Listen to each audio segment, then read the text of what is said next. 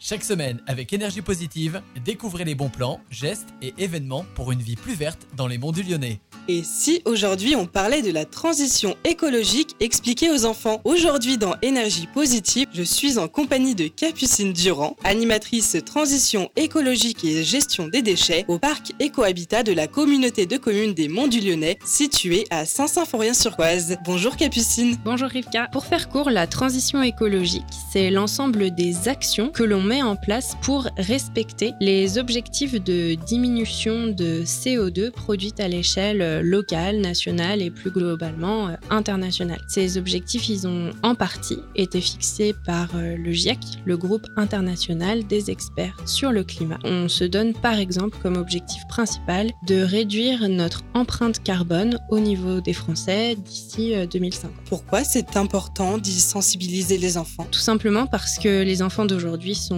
les adultes de demain. D'après le dernier rapport du GIEC, euh, comme je viens d'en parler, euh, nous avons vraiment maintenant trois ans pour prendre euh, et appliquer des actions efficaces et concrètes en matière de transition écologique et que chaque citoyen, aussi jeune soit-il, a son rôle à jouer. Il y a une deuxième raison qui nous tient vraiment à cœur au sein de la communauté de communes des Monts du Lyonnais, qui est la mise en application d'un grand plan climat qui s'appelle TEPOS, parce que d'ici 2050, le territoire souhaite devenir un territoire à énergie positive, TEPOS. Et très concrètement, ce que ça veut dire, c'est être en mesure de produire autant d'énergie que l'on en consomme sur le territoire. Et du coup, est-ce qu'il y a d'autres actions qui se passent au sein de la communauté de communes des Monts du Lyonnais? Oui, bien sûr. Pour euh, sensibiliser les enfants à la transition écologique, j'ai été embauchée il y a quelques semaines pour intervenir dans l'ensemble des écoles primaires du territoire et animer, entre autres, euh, des ateliers sur euh, le parcours de l'énergie, c'est-à-dire euh, d'où vient l'électricité que l'on utilise lorsque l'on rentre dans la classe, comment est-ce qu'elle est produite et pourquoi est-ce que je dois modifier ou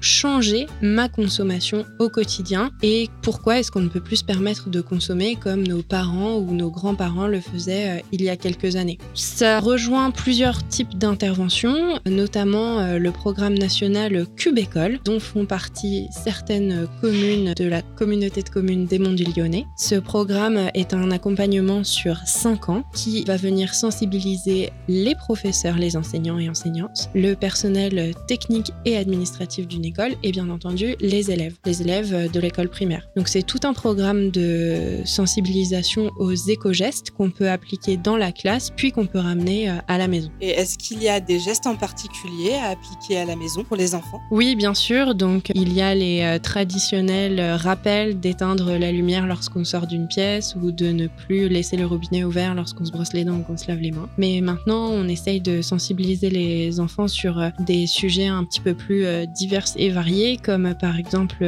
la mobilité. Au parc Éco-Habitat, j'ai des collègues qui travaillent sur la mobilité et voir comment on peut sensibiliser à l'école les enfants à l'usage du vélo pour venir de la maison jusqu'à l'école le matin si c'est possible pour leurs parents. Il y a les gestes de tri sélectif qu'on peut euh, appliquer euh, ben, chez nous euh, dès l'âge de, 3-4 ans quand on est capable de vider par exemple son assiette. Et ensuite, en tant qu'adulte, lorsque on veut, on va dire, accompagner également nos enfants vers une transition écologique à la maison, vous pouvez prendre rendez-vous au parc Éco-Habitat pour envisager une rénovation énergétique de votre habitat. Il y a plein de choses qui sont mises en place au niveau de la communauté de communes, donc n'hésitez pas à venir nous rencontrer. Et comment on peut vous retrouver? Est-ce que vous avez un site internet?